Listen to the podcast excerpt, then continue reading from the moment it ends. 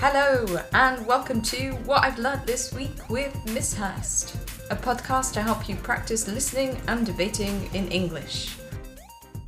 Every week, I share with you a story, a fun fact, or some trivia that I've learnt this week, and then I ask you to join the debate, leave a comment, and get involved with the discussion that this story leads us to.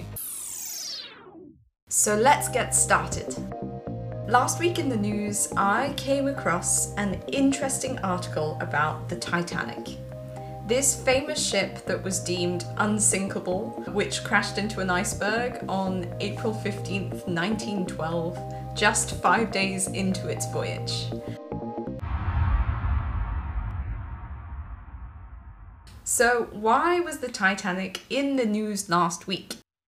On May 18th, an underwater salvage company was granted permission to cut into the wreckage of the Titanic in order to recover a Marconi telegraph, or a radio transmitter, which was used to transmit distress signals after the ship hit the iceberg. So perhaps by recovering this radio transmitter, we can finally make sense of the Titanic's final moments. This salvage operation is due to go ahead this summer, so keep your eyes peeled for what happens next. Even though the Titanic was deemed to be unsinkable, only 706 out of 2,223 passengers and crew members survived. Why did so many people die? Why was the death toll so high? For two reasons. Firstly, the ship was not equipped with enough lifeboats to save all the passengers aboard. And secondly, because when the ship did start to sink, not every lifeboat was filled to capacity. This led me to discover the story of lifeboat number one, which was branded the money boat, or the millionaire's boat.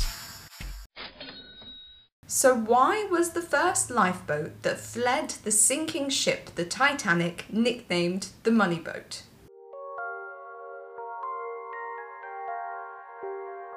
On the first night when the Titanic started to sink, a wealthy first class couple aboard, Lady Duff Gordon and her husband Sir Cosmo, approached First Officer William McMaster Murdoch who was supervising the loading of the emergency lifeboat number one.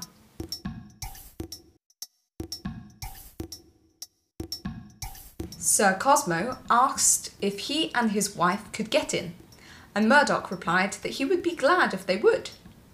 A few minutes later, at about 1:10 a.m., lifeboat number 1 was lowered, containing only Lady Duff Gordon, her husband Sir Cosmo, three other passengers, and seven crew members, making a total of just 12 people in a boat capable of carrying 40 people.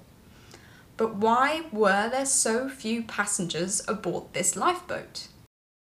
Well, after it became evident that the Titanic was genuinely sinking, leading fireman Charles Hendrickson aboard the lifeboat number one asked those in the lifeboat whether they ought to go back to help the people who had jumped from the sinking ship and were now swimming in the water. But Lady Duff Gordon warned they might be swamped by people trying to get on board, which would make their lifeboat sink too. Several of the men aboard agreed that it would be too dangerous to go back, and Hendrickson, the fireman, was persuaded by another wealthy passenger that they head for a light that could be seen in the distance.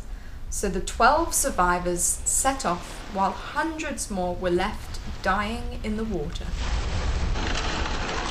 As they tried to reach safety, it is said that one of the firemen on board complained to Cosmo Duff Gordon that they had lost all their belongings, their jobs. They would never be paid if the ship sank, and so Cosmo Duff Gordon promised to pay the seven crew members on the lifeboat a month's pay. he claimed it was a tip to help them after losing their jobs along with the ship. However, when they made it back to Britain, the five first class passengers who escaped on lifeboat number one were accused of bribing the crew in their lifeboat not to row back and save more people. And notably, Sir Cosmo was accused of paying the crew not to go back and save others. The government carried out an official inquiry. Had Sir Cosmo bribed the crew aboard the lifeboat to secure his escape from the Titanic? Had the money he gave them been a bribe not to row back and rescue other drowning passengers? The government's inquiry found Sir Cosmo and his wife innocent. Nevertheless, for a long time after the disaster, the couple were treated as heartless, bribing cowards. In reality, however, lifeboat number one, or the money boat, wasn't the only lifeboat to leave the ship with too few people aboard. The lifeboats were filled according to class. First class passengers were first invited to board the lifeboats, but many first class passengers didn't truly believe that the famously unsinkable Titanic was actually going to sink, so they refused to get on the lifeboats. Some of the passengers who did board the lifeboats did so thinking they would soon return to the ship once the problem had been fixed. However, once the passengers realised the ship was actually sinking, why didn't the underfilled lifeboats return to rescue more people? Cosmo and Lady Duff Gordon became the public target of this question.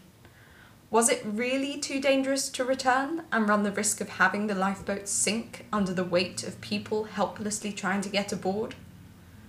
What do you think?